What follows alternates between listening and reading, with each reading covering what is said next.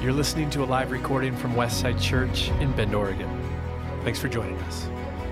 Well, good morning and happy Easter, everybody. It is so great. It is really a joy uh, to be with you today. Um, from uh, those watching online, also to those in the room, uh, we are just thrilled that you're here. My name is Evan. I'm one of the senior pastors. There are three of us. Uh, Pastor Steve today is over in the overflow with our overflow crowd folks today. And uh, on behalf of all three of us, as well as our team here at Westside, we just want to say thank you for spending your Easter morning with us. Um, before I begin, I know many new faces in the crowd. I want to introduce my family very briefly, if I can. I think we have a photo here. Um, this is Jack. He's four years old. Um, that's our daughter Clara, who is 10, and that's my wife Alyssa, who is older than that. We'll just leave it there. Um, Alyssa is a two time cancer survivor, and she inspires me every day. Yeah. Well, uh, like I said, we know there's many folks that are here, maybe for the first time uh, to Westside, maybe uh, the first time in a long time into a church or, or a religious setting like this, and we know um, that uh, it can be an, uh, sometimes um, maybe unfamiliar or uncomfortable to be in settings like this. And so we want to extend a warm welcome to all of our guests, but especially those who maybe feel a little not at ease in a space like this. Um, we want to make sure that you know from the bottom of our hearts, you are welcome here. A story goes that a man a long time ago was caught sinning, and so he was publicly excommunicated from his church. And after being turned away at the doors of the church, he brought his complaint to God. He said, Lord, they won't let me in because I'm a sinner. And the story goes that God responded, Why are you upset? They won't let me in either. so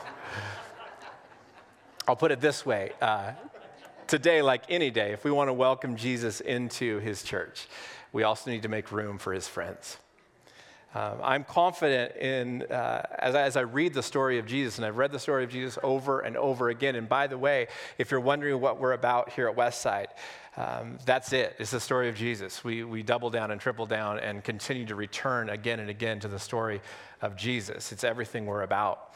Um, and as I read the story of Jesus again and again, um, I'm confident uh, that He invites us all uh, into a place of relationship, right relationship with Him.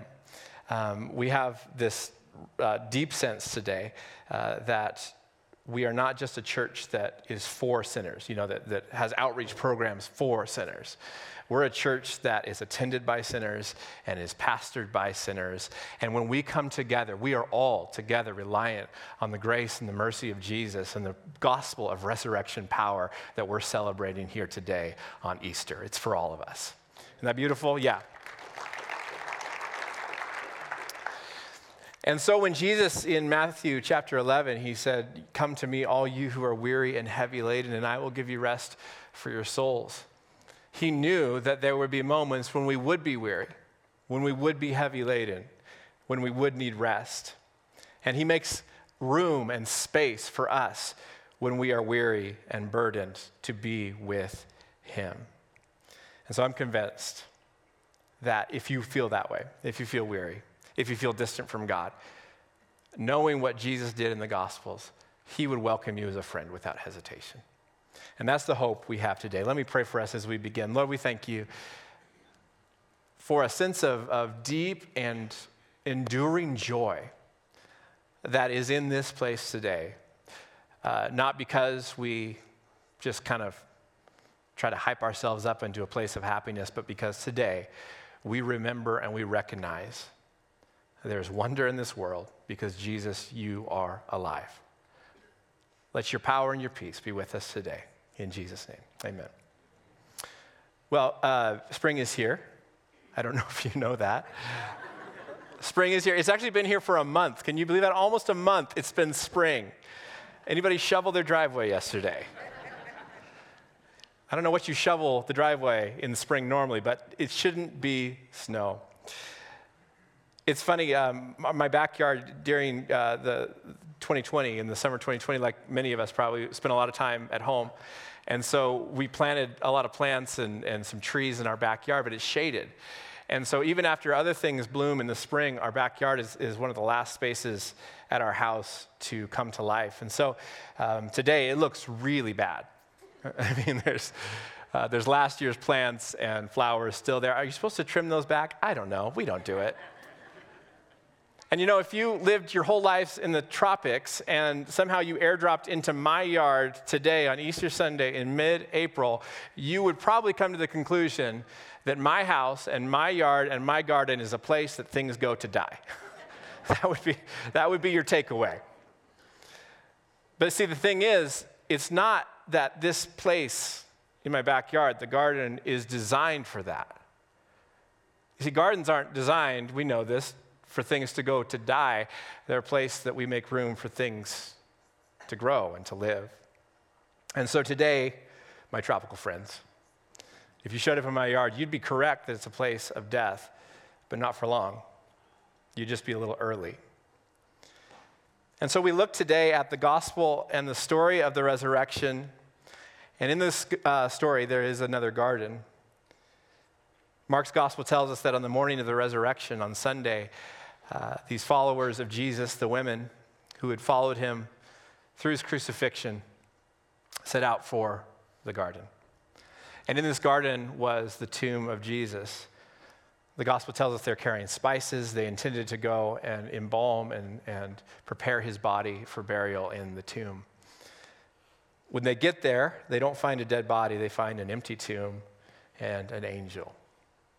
And the angel says this, and we, we read the angel's words in Mark chapter 16, verses 6. It says, He isn't here. He is risen from the dead. Look, this is where they laid his body. Now go and tell his disciples, including Peter, that Jesus is going ahead of you to Galilee. You will see him there, just as he told you before he died. Isn't it interesting uh, that Jesus gives them like instructions instead of just showing up for everybody? I, I don't know that I've, I've really processed this reading through the story before, but instead of finding the disciples where they're at, and by the way, if I just come back from the dead, I'm like trying to find everybody. Be like, check this out. Look what I just did. Instead, Jesus, through the angel, gives the disciples instructions to meet him in a different place in Galilee about a day's journey away. Why would Jesus give them instructions? You know, Galilee represented more than just a spot on the map for these disciples of Jesus. The disciples who had followed Jesus uh, for several years now would remember that Galilee was the place where they first met him. Galilee was the place along the, the shores of the Sea of Galilee where, where these, the, these young kids were just living their lives and thinking about careers and trying to decide how they were going to make it in their world. When Jesus walked up and he began one by one to say, Come, follow me. Galilee was a place where their hearts first burned when they heard his voice calling their names. Galilee was the beginning of it all. Galilee represented a place where hope was born. It came alive. And here they are now. The disciples of Jesus have just gone through the horror of Friday as they've watched their friend and Messiah and the one that they had pinned all their hopes on be murdered and crucified in front of their eyes. They're in a place where all hope in this man had been dashed. And so the instruction comes I'm not going to find you here in this place of hopelessness. Disciples, meet me back where it all began go to Galilee. I don't know about you. I've been in the Christian game a long time. Can we call it a Christian game? I don't know if that's. Been doing this a long time. Trying to follow Jesus, believing in Him, wrestling through doubts, finding myself in moments of hope and moments of hopelessness. And in those moments when things kind of feel like, I don't know if I want to continue on, we hear the voice of Jesus Meet me back where it all began. Um, it's interesting that for us, um, we are invited constantly and consistently to meet Jesus in a place of fresh wonder. That place where we find there's still wonder in the world it's that place where we find friends and companions along the journey. It's a place where we commit to pursuing Jesus with our whole lives. And maybe most importantly, it's the place where people like us become followers and friends of Jesus. Now, typically in a sermon like this, especially with some new folks in the room, um, this is where I would say, and now here are six things I need you to do to become a part of Westside Church. Ushers are going to come forward. We're going to take a little collection, just a little collection. No, we're not going to do that right now. We might go through, you know, the events calendar and talk to you about classes and, and community groups that you can join and the next service that you should come back for after Easter. And all that stuff is wonderful and great, and, and we do it. But there's more to the story that happens in this moment because I doubt that you came here today on Easter Sunday to find out about our events calendar. We have a website for that, folks. You could have, could have not bought those nice clothes you bought for today. But there's more to this story, and I think that there's more for us than just instructions.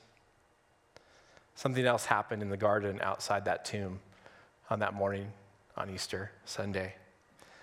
And we get this from John's telling a little bit more detail of what happened. It says Mary Magdalene turned to leave the garden and saw someone standing there. It was Jesus, but she didn't recognize him. Dear woman, why are you crying? Jesus asked her. Who are you looking for? She thought he was the gardener. I love how Jesus is mistaken for the gardener. Sir, she said, if you have taken him away, tell me where you have put him, and I will go and get him. Uh, can you hear the desperation in Mary's voice? As if she could likely carry his body by herself, but she's so desperate. She's like, Where is the one I love? He responds to her, Mary, Jesus said.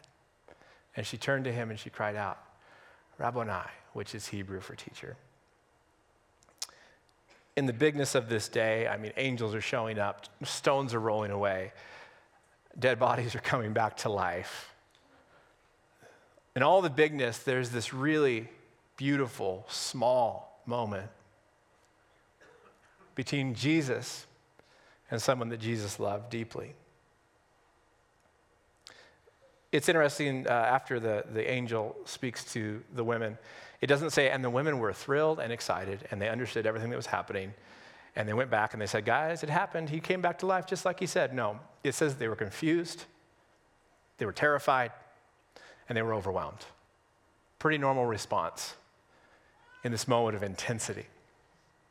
And so Mary's here and she's weeping and she doesn't know, and the angel said that, but still, how can that be? And, and uh, Jesus is missing, and all these feelings and emotions, and she's overwhelmed. And then the angel's like, and by the way, you got to go to Galilee. Just trust me on that. Just go to Galilee, see what happens. She's like, great, another thing on my to do list. Okay, print out the MapQuest. Do you remember MapQuest? Do you remember when we used to print out directions? It might, yeah, you remember that, right? Highlight, you know. I have to go to Galilee to see him. And then Jesus, in his great love for Mary, lingers. He could have made her wait like the other disciples um, to, to go back to Galilee. Mary would have seen him with everybody else there, that would have been fine. But instead, he encounters her there in the garden right in that moment. And so, Mary is the first and the only in this moment to see Jesus no travel required. She didn't have to prove what she believed. She didn't have to explain what was going on and how it lined up with Old Testament prophecies, none of that. She simply was there, overwhelmed, and Jesus broke through her fear and said her name.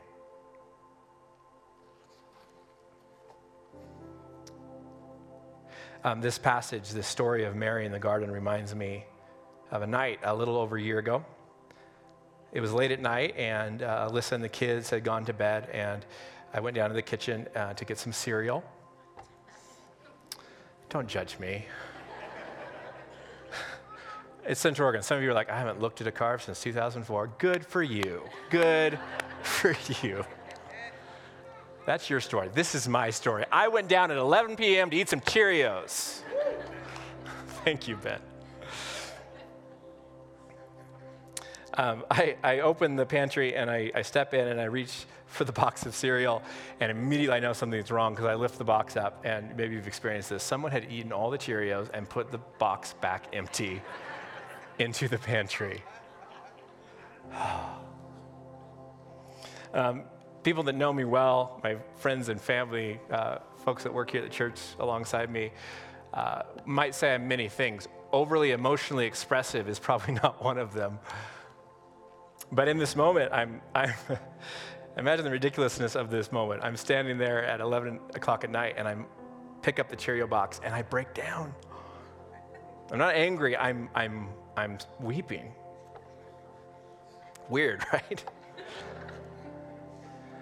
it wasn't the Cheerios box. You see, a couple weeks before that, um, we had stood in an oncology office in Redmond and gotten some horrible news, just horrible news.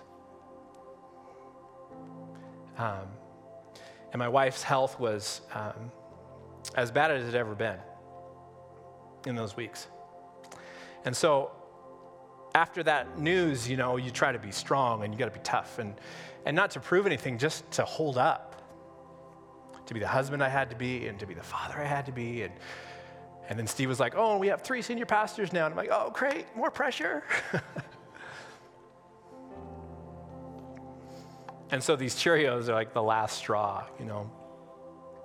Because as we talked about, I really had my heart set on Cheerios, and that wasn't going to happen. So that was frustrating. But something happened in that moment, in that little three by three pantry.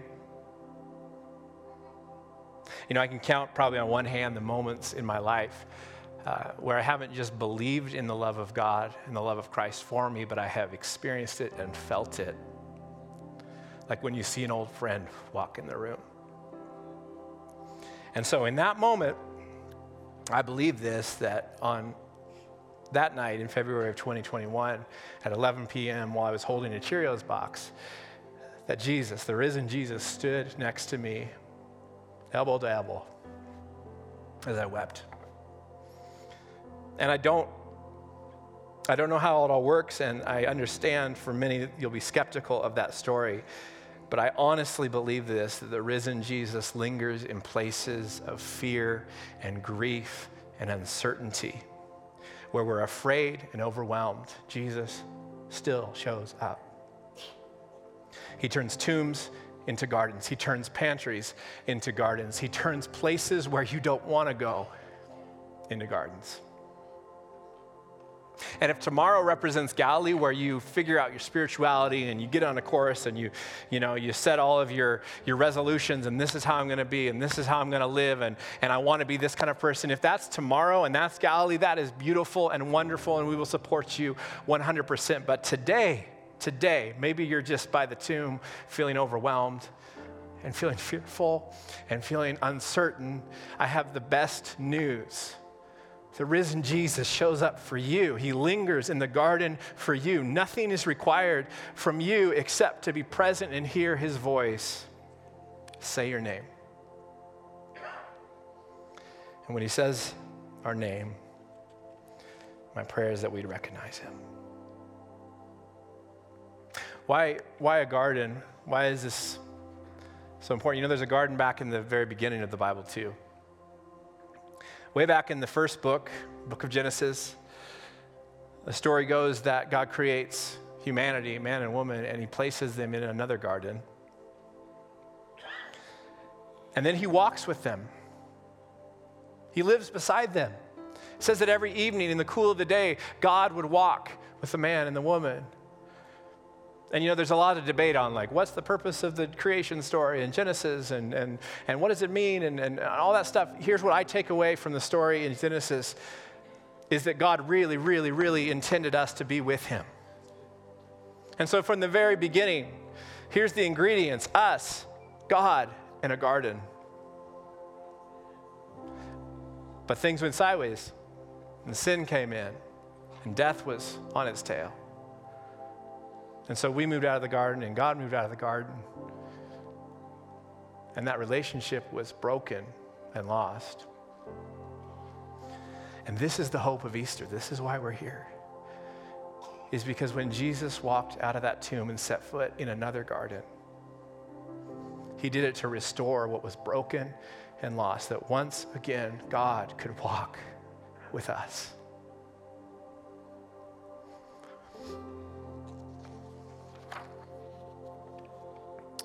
Our response today is not to recite a prayer, um, fingers crossed that we get a free pass out of hell someday when we die. Our response, rather, is to welcome the gardener into those dead places of our hearts to do his best work right today, right here, right now. As Pastor Ben said, that we're not here just because heaven is someday and we hope to get there. We are here because heaven has come in the person of Jesus. And when we didn't know what to think, Jesus spoke our name. Because I believe that Jesus rose, I have hope for me and I have hope for you, and I have hope for Alyssa, and I have hope for all those who weep and mourn, all those who are overwhelmed, all those who are uncertain, that when everything looks dead, when everything looks withered, when everything looks like winter, all is not lost. Maybe, maybe, maybe. It's just a little early. In one of the books we read to our kids, there's a line that always makes me think about the hope that we are celebrating and remembering today. And this is the line that gets me every time. It says, I have come home at last. This is my real country. I belong here. This is the land I've been looking for all my life, though I never knew it till now. So come further up and come further in. My prayer for us, for you, for the person that's been in church for the last 30 years and the person who is here for the first time, is that you would encounter the risen Jesus and feel more at home, more alive, than ever before. Would you pray with me, Jesus, today?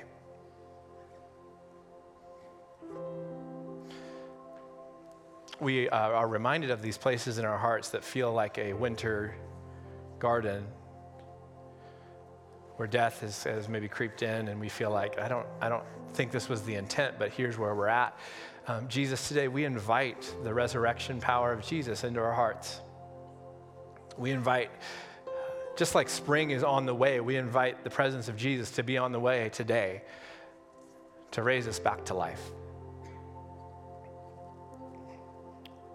With your heads still uh, bowed, with your eyes closed, um, we do want to invite, uh, if you want to make a, a, a commitment to explore this, to pursue this, to take a chance, and reach out to Jesus today and invite him in to be that gardener of your heart, your life,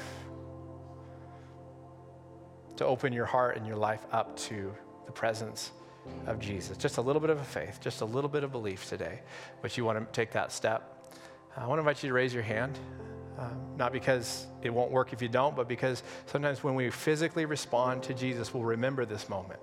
So if that's you and you say, I want to commit my life and make a decision to pursue Jesus in the days ahead, would you just raise your hand right now? With no one looking around, just me and you. Jesus, yeah, I see your hand. Anybody else? Yeah, see you. Anybody else? Anybody else?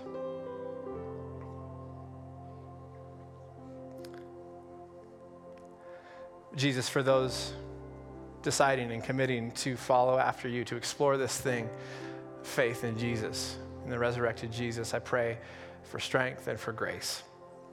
And if that's you today and you want to make that decision, you can just whisper this prayer in your heart Jesus, I give myself to you. Help me believe. Help me believe.